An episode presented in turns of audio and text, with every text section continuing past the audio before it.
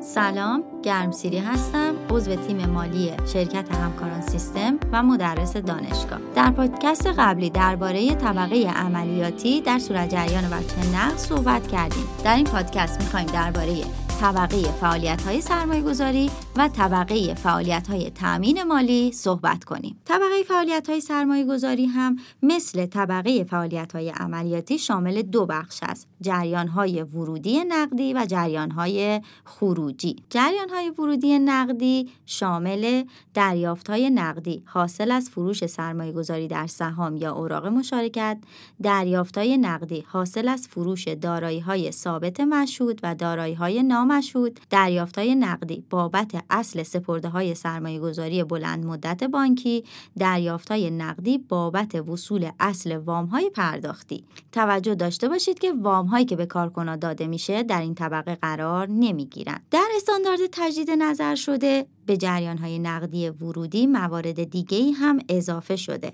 مثل دریافتهای نقدی حاصل از فروش ابزارهای مالکانه یا ابزارهای بدهی سایر واحدهای تجاری و منافع در مشارکتهای خاص. دریافتهای نقدی حاصل از قراردادهای آتی پیمانهای آتی قراردادهای اختیار معامله و قراردادهای سواب و سود دریافتی بابت تسهیلات اعطایی و سود تقسیمی دریافتی. جریان های خروجی وجه نقد که در طبقه فعالیت های سرمایه گذاری انکاس پیدا می کنند شامل پرداخت های نقدی جهت سرمایه گذاری در سهام یا اوراق بهادار سایر واحدهای تجاری پرداخت های نقدی جهت تحصیل دارایی های ثابت مشهود و دارایی های نامشهود سپردگذاری های بلند مدت نزد کارکنا و وام های نقدی پرداختی که اینجا هم بازم بجز وام هایی که به کارکنا داده میشه. در استاندارد تجدید نظر شده به جریان های خروجی موارد دیگه هم اضافه شده مثل پرداخت های نقدی برای تحصیل ابزارهای مالکانه یا ابزارهای بدهی سایر واحدهای تجاری و منافع در مشارکت های خاص پرداخت های نقدی مرتبط با قراردادهای آتی پیمانهای آتی، قراردادهای اختیار معامله و قراردادهای سوا. طبقه فعالیت‌های تأمین مالی این طبقه هم به دو بخش تقسیم میشه جریان های نقدی ورودی و جریان های نقدی خروجی.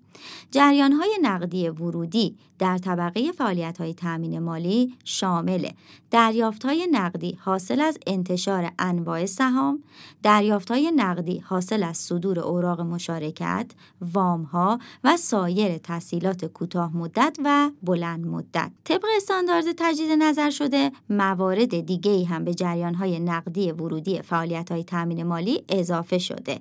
از جمله دریافت های نقدی حاصل از انتشار سایر ابزارهای مالکانه دریافت های نقدی حاصل از انتشار اوراق بدهی و اسناد تجاری. جریان های نقدی خروجی در طبقه فعالیت های تامین مالی شامل بازپرداخت اصل اوراق مشارکت وام ها و سایر تحصیلات دریافتی پرداخت حصه اصل اقساط اجاره به شرط تملیک. در اینجا هم طبق استاندارد تجدید نظر شده مواردی به های خروجی اضافه شده. از جمله سود پرداختی بابت تحصیلات و پرداخت هر گونه مخارج در رابطه با اخذ تحصیلات مالی، اوراق مشارکت و سایر راه های تأمین مالی، سود تقسیمی پرداختی، پرداخت های نقدی به مالکان برای تحصیل یا بازخرید سهام واحد تجاری. در این پادکست درباره طبقه سرمایه گذاری و طبقه فعالیت های تأمین مالی